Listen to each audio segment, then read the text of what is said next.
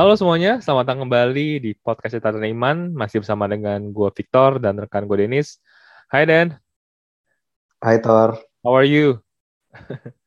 Fine, thank you. Lu gimana Thor kabarnya? Uh, puji Tuhan juga baik dan semuanya baik sih. Udah ini ya, udah udah mau ini ya. Udah mau jadi ayah ya benar-benar. Ya bulan ini rencananya ya, doakan ya supaya supaya lancar. Wow. Amin, amin, amin, amin. Nah, uh, ngomong-ngomong mengenai keadaan kita yang baik nih, Den. Ada suatu keadaan yang lagi nggak baik nih. Waduh. Jadi ini berita yang sebenarnya mengagetkan dan juga menyedihkan sih sebenarnya.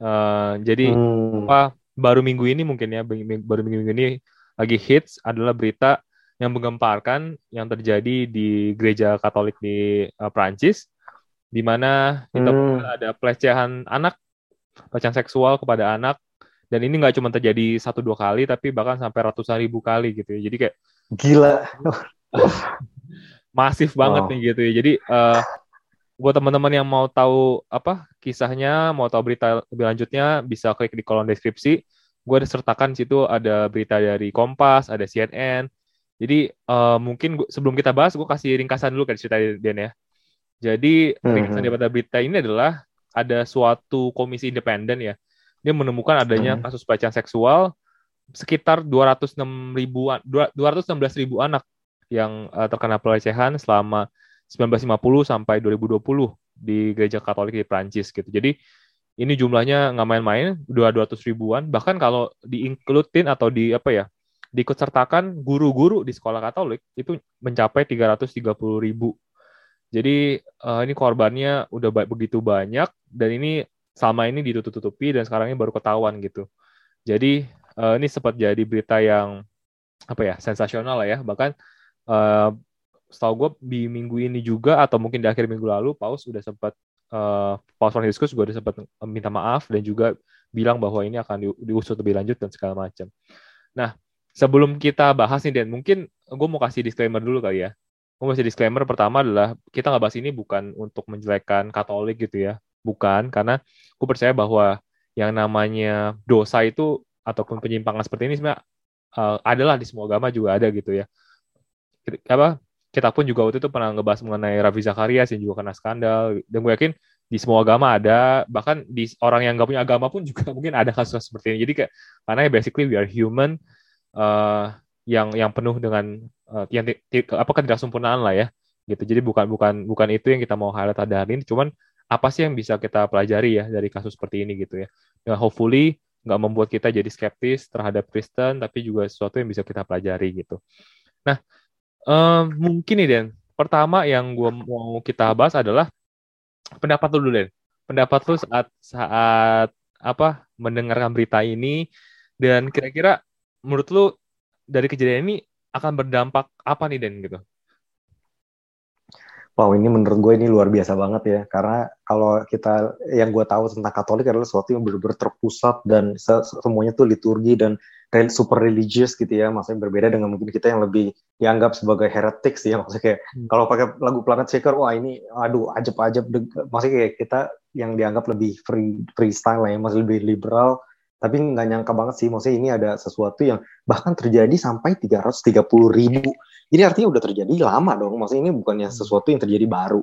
Dan kalau terjadi lama, kenapa bisa terjadi lama? Maksudnya berarti nggak mungkin nggak ada yang tahu gitu. Maksudnya terutama mengingat sistem ini adalah sistem piramid ataupun sistem segitiga di mana pemimpinnya cuma satu. Ya maksudnya berarti ini bukan sesuatu yang bisa ditutupi oleh maksudnya selama itu gitu loh. Maksudnya uh, bukan gue bermaksud untuk seuzon ataupun untuk negatif kepada siapa pun, tapi uh, jujur kalau sampai begini lama nggak mungkin nggak ada yang tahu gitu. Maksudnya ini pasti udah ketahuan, namun ini lebih arah ditutupi bukannya bukan nggak ketahuan.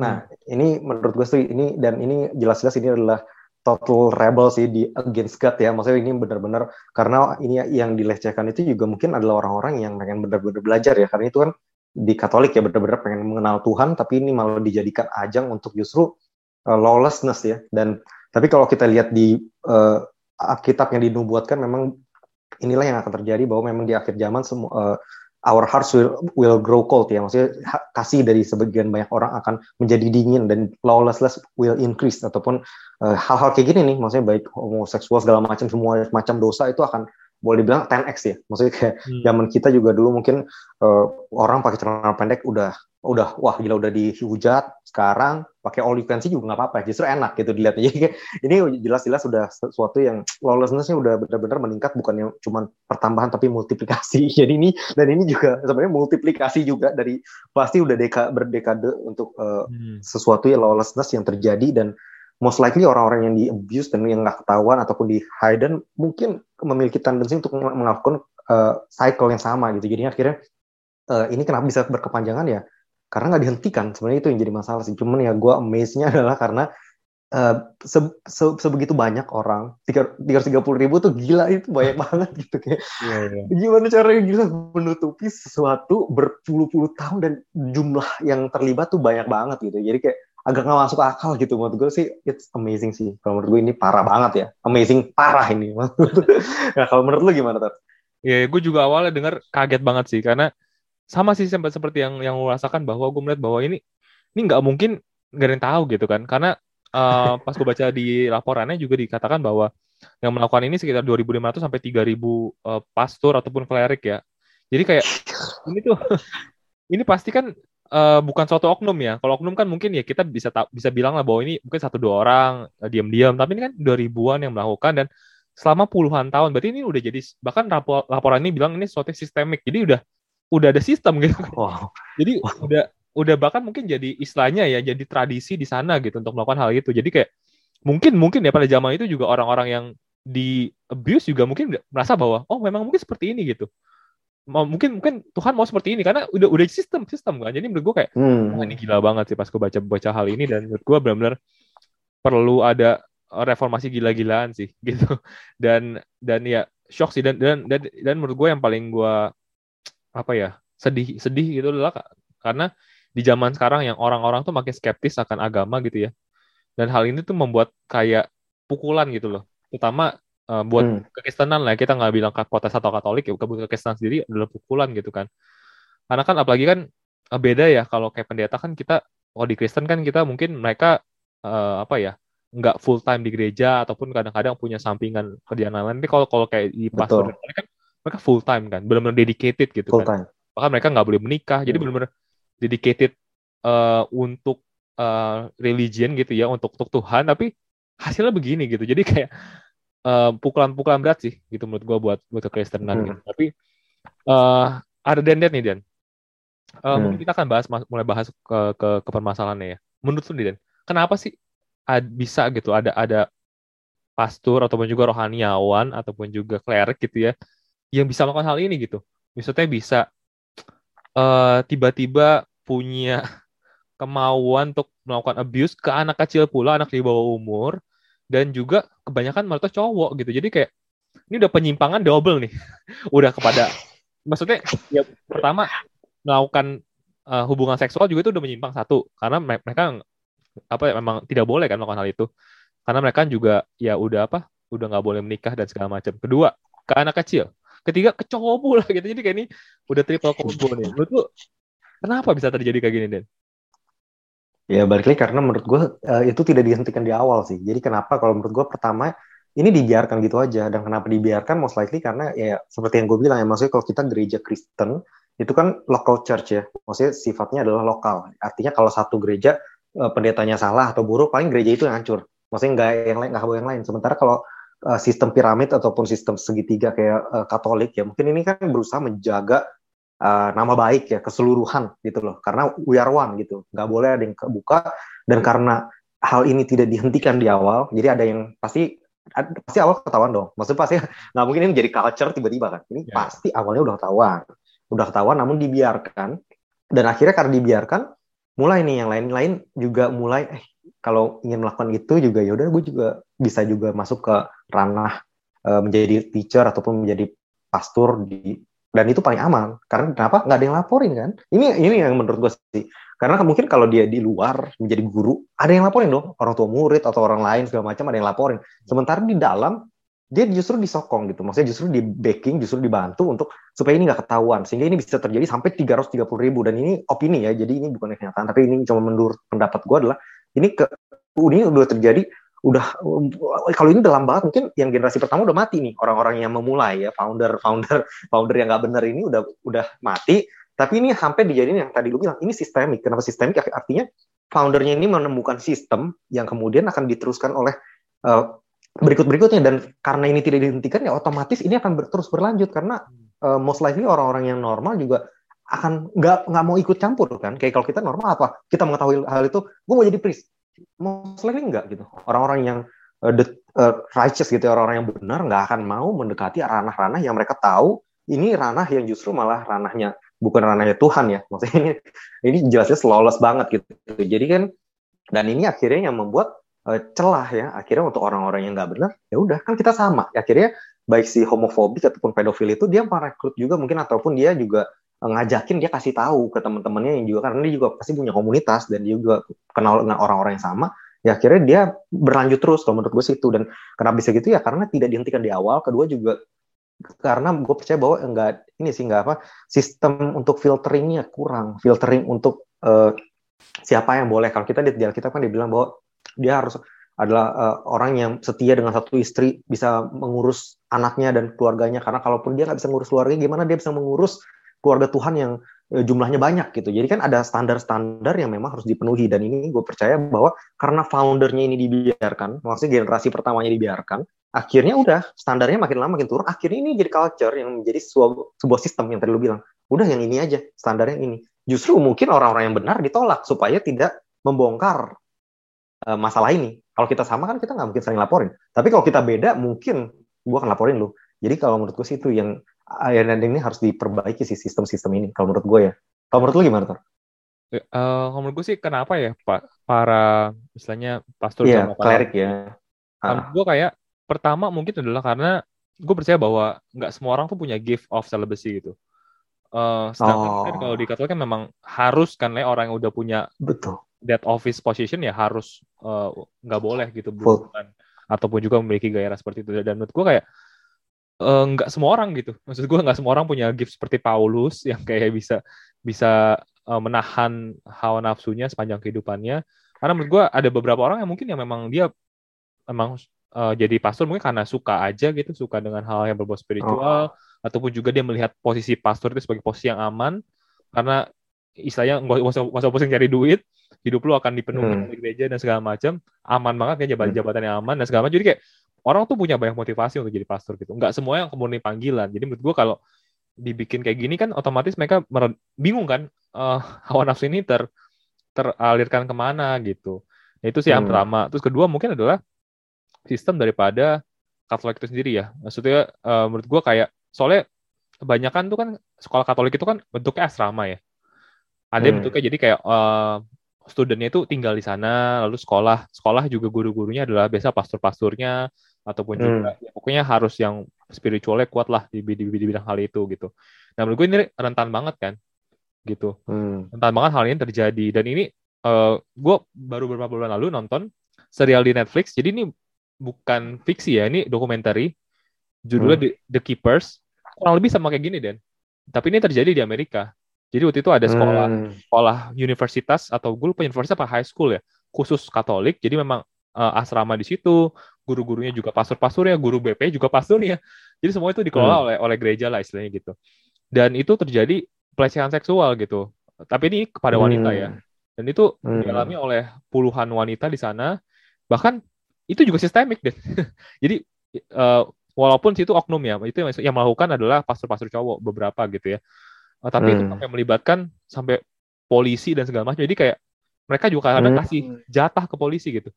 Jadi kayak wah gila nih. Hmm parah banget itu kayak udah bahkan setelah itu akhirnya ada cewek ada korban yang mau eh bukan korban ada satu uh, apa namanya nan ya apa atau suster hmm. suster cewek gitu suster. akhirnya hmm. suspek kan wah ada kayak ada sesuatu yang salah nih dia akhirnya mencurigai si pastor yang cowok kan akhirnya si, hmm. si nan ini dibunuh gitu jadi kayak ini udah wah ini udah parah banget lah ini udah udah jauh daripada kekristenan dan menurut gue ini hmm. karena hal itu sih sistem daripada sekolah dan segala macamnya. Dan ketiga adalah menurut gue adalah mungkin ada perasaan layak ya sebagai ini ini patternnya gue lihat juga dari dari yang kita uh, sempat bahas mengenai Raffi Zakaria kemarin dan bahwa terkadang hmm. ada orang-orang yang merasa bahwa gue gua kan sudah melakukan uh, pekerjaan Tuhan gitu. Hmm. Nah saatnya gue juga dapat sesuatu dong dari Tuhan gitu dan dan dia akhirnya hmm. mengklaim bahwa hal-hal seperti ini gitu which is itu sangat sangat sangat apa ya berlawanan sekali dengan apa yang terus di Alkitab karena di Alkitab juga dibilang bahwa justru dalam kelemahan kita lah apa kasih karunia Tuhan jadi sempurna gitu kan bukan hmm. dalam kelemahan hmm, hmm. kita lah hawa nafsu kita jadi sempurna jadi uh, ini amat berlawanan banget sih nah uh, kita ke next uh, question nih Dan. Tadi lu sempat sempat ngomong sih mengenai bahwa ada, harus ada sistem yang diperbaiki.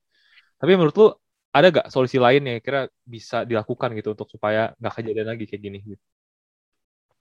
Hal yang bisa dilakukan kalau menurut gue sih ya kayak tadi lu bilang mungkin sistemnya mungkin nggak bukan asrama ataupun kalau menurut gue ya uh, sebenarnya uh, dari sini kita belajar ya bahwa hukum itu nggak akan bisa ngubah orang ya. Maksudnya kayak eh, kalau Katolik kan kayak tadi lu bilang bahwa dia dihukum dia apa ya diwajibkan untuk tidak menikah, untuk tinggal fokus kepada Tuhan segala macam ini menjadi suatu kewajiban bukannya menjadi suatu panggilan ya. Maksudnya bukan berarti uh, belum tentu panggilannya dia gitu, tapi kayak tadi lu bilang kan bahwa ya karena itu adalah kewajiban dan literatur yang ada, tata, tata krama yang ada, ya, ya akhirnya dia memaksa dari luar. Akhirnya karena dia terpaksa dari luar ya dia mungkin dia mengumpulkan orang-orang untuk bisa gimana cara biar nggak kelihatan.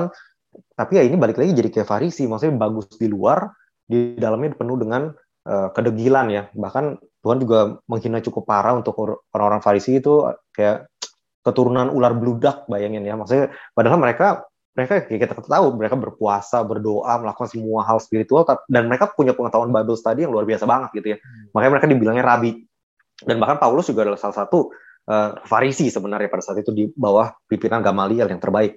Nah, cuma dari sini kita tahu bahwa uh, hukum kayak gini nih kalau menurut gua udah tidak bisa diterapkan karena memang kayak tadi lu bilang bahwa nggak semua orang memiliki panggilan ini dan ini yang kalau jujur kalau menurut gue sih ini adalah salah satu hal yang harus diubah maksudnya mungkin standar daripada ataupun kewajiban daripada seorang uh, siapa pastor itu sendiri, priest itu sendiri mungkin harus diubah karena kalau kita percaya bahwa Tuhan juga ingin kita uh, enjoy juga kok. Maksudnya bukan berarti kita kayak kalau kita karena ini jadinya tuh membuat persepsi di manusia adalah kayaknya kalau kita mau fokus ke Tuhan, mau jadi orang uh, suci ataupun kudus berarti kita harus sepenuhnya menderita di dunia ini, which is ini salah banget gitu loh. Hmm. Kayak banyak banget kan maksudnya kayak kok Pris itu kan banyak nggak boleh jadi harus tinggal di gereja artinya dia juga harus pisah dari keluarganya akhirnya ini justru malah menjadi pencobaan sendiri kan kayak tadi lu bilang kan malah jadi pencobaan sendiri terus harus ada asrama segala macam akhirnya yang menjadi pencobaan yang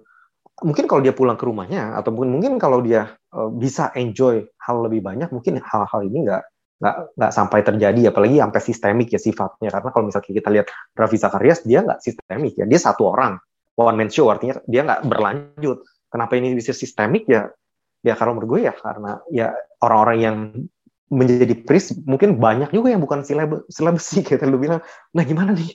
Kan curhat dong sesama pastor kan. Yeah. tantangan lu apa? Nah dimulailah akhirnya terbentuklah malah jadi uh, suatu organisasi mungkin ya organisasi ter terselubung yang kayak tadi lu bilang sampai polisi di Sogo semuanya dikasih jadi. Ini kan udah organisasi namanya ini mah bukannya bukan lagi oknum ya. Maksudnya ini udah jadi kayak teroris di dalam gereja ini. Dia indik sindikat bener banget gitu. Jadi kalau menurut gue ini itu yang salah sih. Dan harus ada beberapa hal juga yang mungkin harus diubah daripada uh, sistem juga. Kalau menurut gue sistem harus ada pengawasan dari luar ataupun dari eh, hal-hal lainnya juga sih maksudnya nggak nggak bisa dikotakin tersendiri dan dia terpisah seakan-akan jadi orang nggak ada yang tahu ini juga bahaya gitu dan setiap uh, anggota yang lain juga harus gimana ya? Gue gak tahu karena ini sifatnya gue sebenarnya gue tidak pernah setuju dengan sifat segala sesuatu yang sifatnya ter, segitiga sih. Maksudnya segitiga itu hanya ada satu pemimpinnya karena kalau kita lihat di Alkitab yang layak melakukan itu cuma Tuhan. Pertama yang melakukan uh,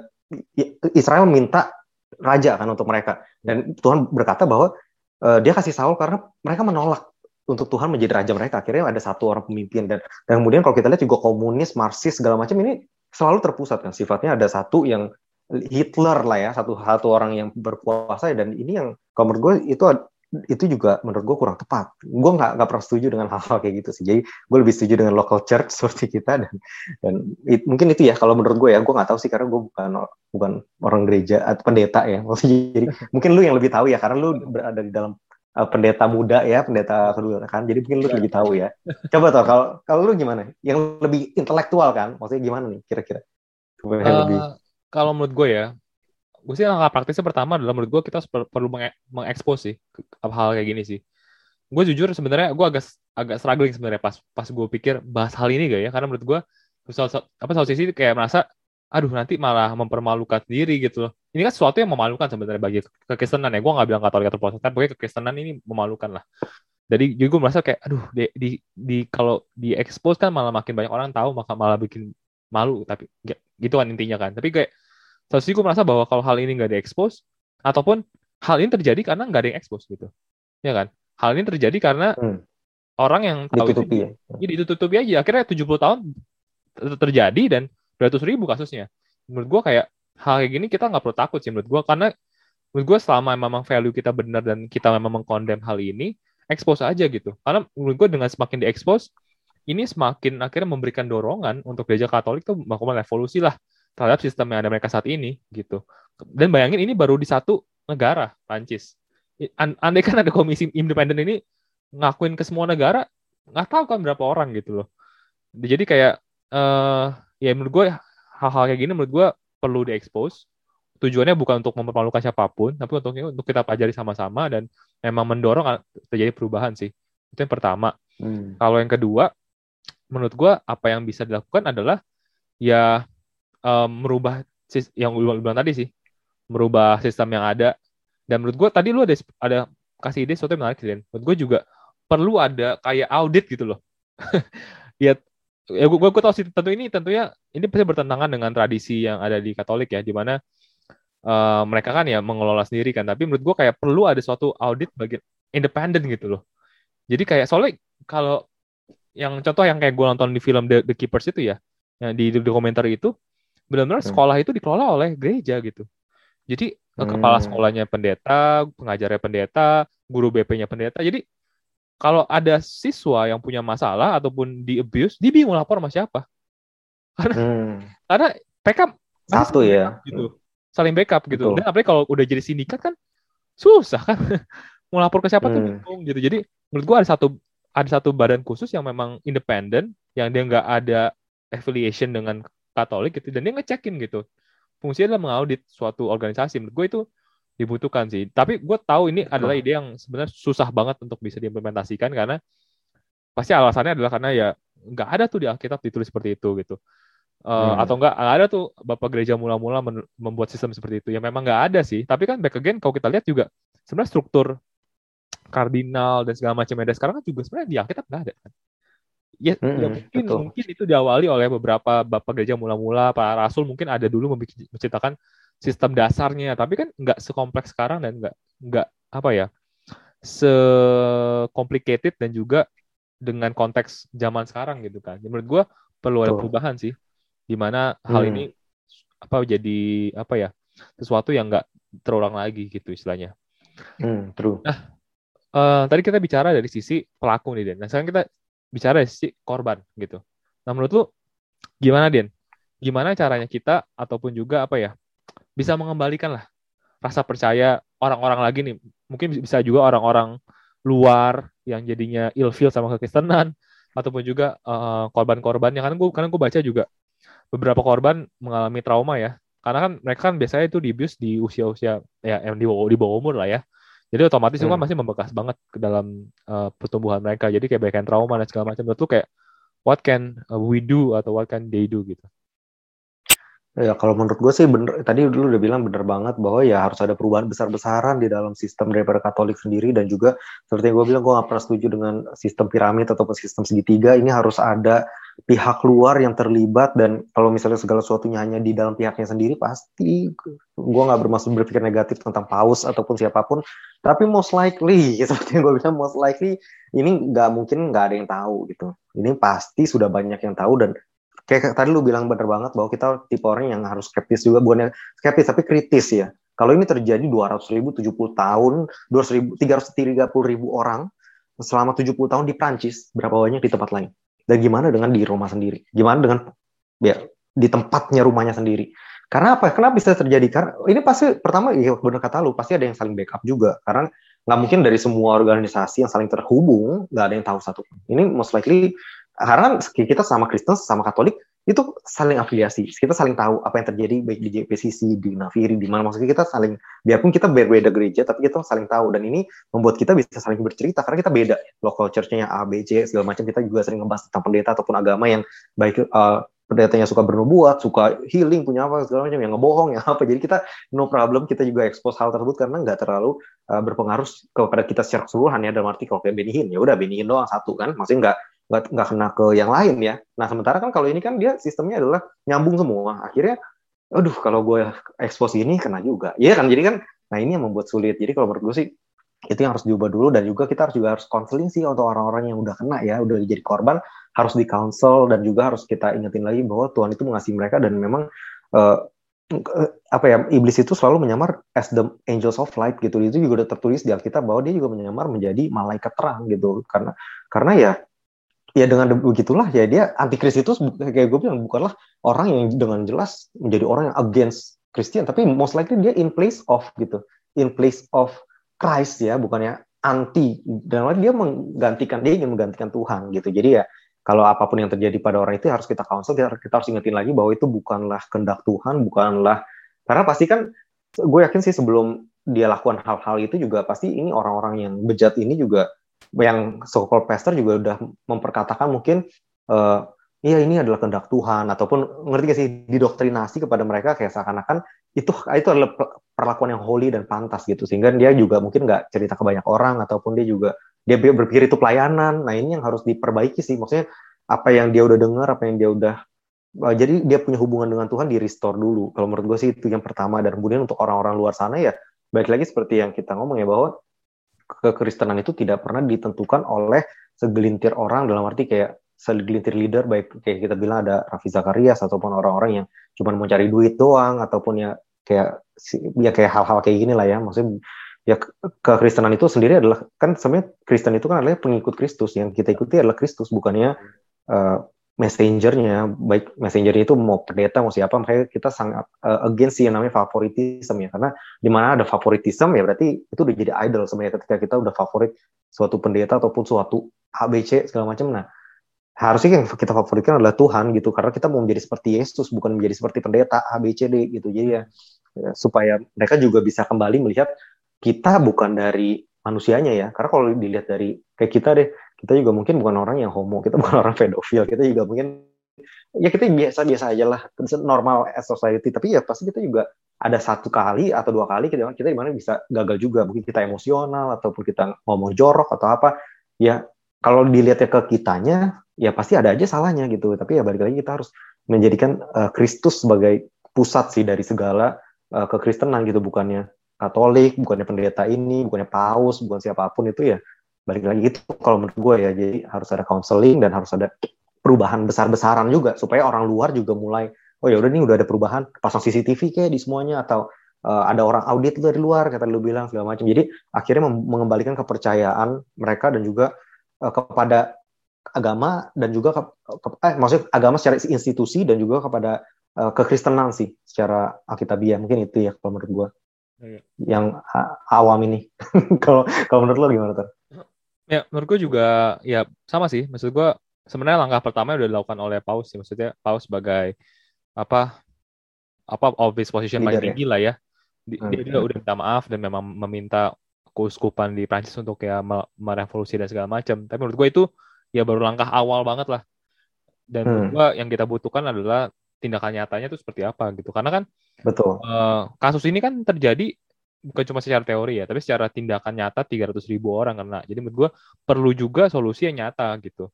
Jadi menurut gue hmm. adalah mungkin juga yang keuskopan dari Prancis mungkin mungkin ya bisa bisa ngumpulin korban-korbannya di suatu event atau suatu acara di mana lalu mereka minta maaf secara langsung pada mereka. Menurut gue it's very gentle dibandingkan cuman uh, disiarkan di di news gitu di berita hmm. uh, ya apa, dampaknya gitu kan menurut gue uh, kalau ini kan sudah memberikan dampak langsung pada korban. Menurut gue ya harus minta maaf secara langsung juga pertama. Terus kedua menurut gue tindak tindak tindak tindakan langsung. Menurut gue si orang-orang yang memang terlibat di penjara aja gitu. Jangan jangan cuma dilepasin dari jabatan. Menurut gue itu, itu nggak cukup gitu. Hmm. uh, gue ya, ya mereka harus ditindak seperti layaknya orang pada orang pada umum ya. Orang pada umumnya melakukan tindakan seperti itu di penjara, mereka pun harus di penjara, berdua gitu sih. Jangan nggak perlu ditutupin lagi, nggak perlu dilindungi lagi. Udah benernya cuci bersih lah istilahnya menurut gue gitu. Jadi hmm. biar orang tuh juga ngeliat ya memang ada suatu apa ya itikat baik lah gitu dari dari dari sistem ya, untuk melakukan revolusi ya gitu. Itu yang itu yang berikutnya sih. Nah menurut gue juga uh, itu dari sisi mungkin mereka ya gitu. Kalau dari sisi kita sih menurut gue ya itu sih yang menurut gue mungkin kita nggak perlu takut untuk ngomongin hal ini uh, justru menurut gue sebagai kita sebagai Kristen ya kita harus ngomongin hal ini dan kita perlu mengkondem hal ini gitu supaya orang-orang tahu bahwa ini tuh bukan Kristen loh gitu hmm. tindakan seperti ini tuh benar-benar bukan membawa value Kristen gitu. Jadi justru jangan kita Betul. diemin aja. Kok kita diem-diem masa sekarang kita, sekarang kita baru setuju kan? Tapi kita kasih hmm. orang-orang aja bahwa ini ini bukan Kristen loh gitu. Tindakan seperti ini tuh hmm. sebenarnya tidak mewakili Kristen terlepas apa pun juga posisinya gitu. Nah jadi dari gue ya ya itu sih. Dan ya kita juga perlu untuk apa ya untuk jangan lupa untuk menebarkan kasih juga kali ya orang-orang gitu gue ya yang apa yang perlu kita lakukan gitu karena apalagi di zaman hmm. sekarang uh, zaman di mana ya orang-orang mungkin lebih gampang ya melihat hal-hal yang buruk, hal, -hal negatif, dan terkadang hmm. kita juga jadinya uh, apa apa ada covid gini ya membuat kita juga jadi males gitu berbuat baik sama orang, kita jadi lupa kasih. Jadi akhirnya banyak, mungkin banyak orang cuma mendengar Kristen itu hal-hal negatif, tapi menurut gue ya mungkin kita nggak bisa memperbaiki yang ada di sana, tapi menurut gue kita bisa memperbaiki apa yang ada di sekitar kita gitu loh. Nah, menurut gue ya, hmm. ya, ya paling gampang atau nggak gampang juga sih, tapi tapi yang paling uh, bisa kita lakukan sekarang adalah ya jadi gerangan terang sih, gitu. Jadi Tuh. at least saat dia baca berita bahwa, oh kok Kristen begini ya, tapi gue gue punya teman Kristen dia ini baik kok orangnya. Ah berarti mah bukan bukan bukan masalah Kristennya nih, berarti masalah orangnya aja gitu kan. Jadi bisa kayak gitu kan. Tapi bayangin kalau dia hmm. baca ada orang non Kristen baca berita kayak gini, terus dia ketemu sama Victor yang juga jahat no kan emang Kristen tuh hmm. salah ajarannya orang temen hmm. yang dekat aja sih kayak si, si Victor jahat gitu nah itu jadi kan hmm. yang akhirnya malah jadi nggak baik gitu jadi menurut gue ya salah satu hal yang bisa kita counter hal, -hal gini jadi jadi garam terang buat society kita berada sih menurut gue sih hmm. Oke okay, dan oh. uh, oke okay, udah cukup lama kita ngebahas hal hal ini uh, sudah sudah apa durasinya. So terakhir ya, lu ada yang mau tambahin nggak?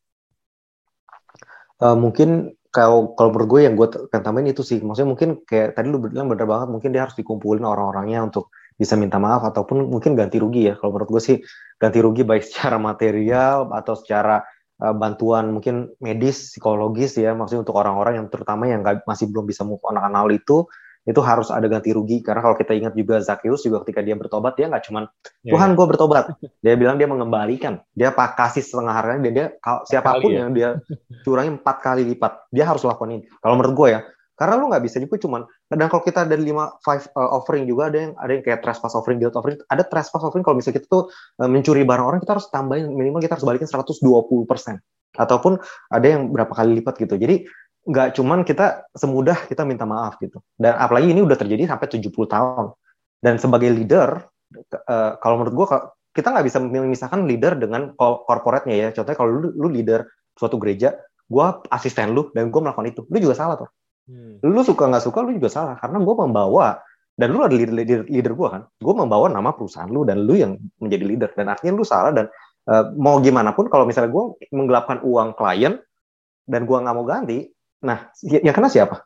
Perusahaan. Maksudnya, iya kan? Let's say, let's be real gitu. Maksudnya ya, karena gue memakai nama perusahaan itu. Dan begitu pula dengan pastor-pastor ini, dia memakai nama, uh, boleh dibilang ya, agama itu. Ataupun baik Katolik atau apa pun apa, makanya gue bilang harus ada uh, ganti rugi secara mental, emosional, ataupun material untuk bisa membuat uh, itu perubahan sih. Dan juga untuk orang Katolik sih, ini terutama untuk uh, teman-teman Katolik, karena gue yakin bahwa uh, biasanya mungkin kalian punya akses lebih banyak kepada orang-orang Katolik yang juga ada di asrama ataupun yang yang di, di, di Prancis ataupun di mana pun lah ya di Indo juga. Karena takutnya di Indo juga ternyata ada juga. Kita nggak tahu kan? Hmm. nah mulailah kayak tadi lu bilang berlaku kasih mulai tanya-tanya gitu. Mulai tanya-tanya eh gimana? Di sini eh gimana? Apa yang lu pelajari? Mulai tanya kabarnya mereka mulai tanya apa yang mereka percaya segala macam dan apa yang uh, diajarkan kepada mereka gitu. Dan kalau ada yang tidak tidak lurus harus diluruskan dan harus diekspos bukannya bertujuan supaya Katoliknya buruk, tapi justru untuk memperbaiki Katolik. Ya nggak sih? Maksudnya jangan biarkan satu dua iblis yang ada di dalam institusi merusak seluruh keseluruhan ya. institusinya gitu. Maksudnya itu harus diekspos dan harus ditengking gitu. Karena kalau kita sebagai Kristen mungkin banyak dari kita berteman dengan orang Kristen juga gitu mungkin ya kebanyakan. Tapi mungkin teman-teman Katolik di luar sana kalau ada yang dengar gitu ya, mungkin kalian lebih bisa merangkul, nggak cuman jangan cuman fokus ke kita menjala manusia yang baru baru baru. Tapi ternyata di dalamnya malah direcehkan ini kan nggak lucu kan? Ya, kita ya. ngejala untuk dihancurkan. Ini lucu gitu. Jadi kan harus ada yang bagian menjala harus ada bagian yang maintenance gitu. Dan maintenance itu harus bisa dilakukan oleh orang-orang terdekat sih. Itu aja paling sih dari gue kalau dari lu tuh ada yang lu tambahan nggak? Nggak ada sih dan. Gue uh, setuju sih dengan dengan apa yang lu sampaikan. I think it's a good good wrap up. So uh, thank you buat teman-teman semua yang dengar episode kali ini. Semoga teman-teman juga bisa mendengar dengan bijak. Uh, sekali lagi karena di sini kita nggak merasa kita yang punya pendapat paling benar ya Den ya. karena betul, kita betul. di sini bukannya ingin menyamakan pikiran kalian semua dengan kita, tapi kita memang mau sama-sama berpikir lah ya mengenai nah, iya, keadaan benar. ini dan bagaimana cara kita membuat uh, kekesalan itu menjadi sesuatu yang lebih baik lagi. So itu aja buat uh, episode kali ini. Buat teman-teman yang tertarik mau nyumbang ide ataupun juga mau share-share mungkin berita-berita yang bisa kita bahas, bisa langsung uh, message kita aja di Instagram kita di @kataniman.id atau di Dennis di @dennis.johan atau di gua di @fikitaditya. So, uh, thank you guys buat for listening. Kita ketemu lagi di minggu depan dengan topik yang gak kalah seru. So, see you and God bless. God bless.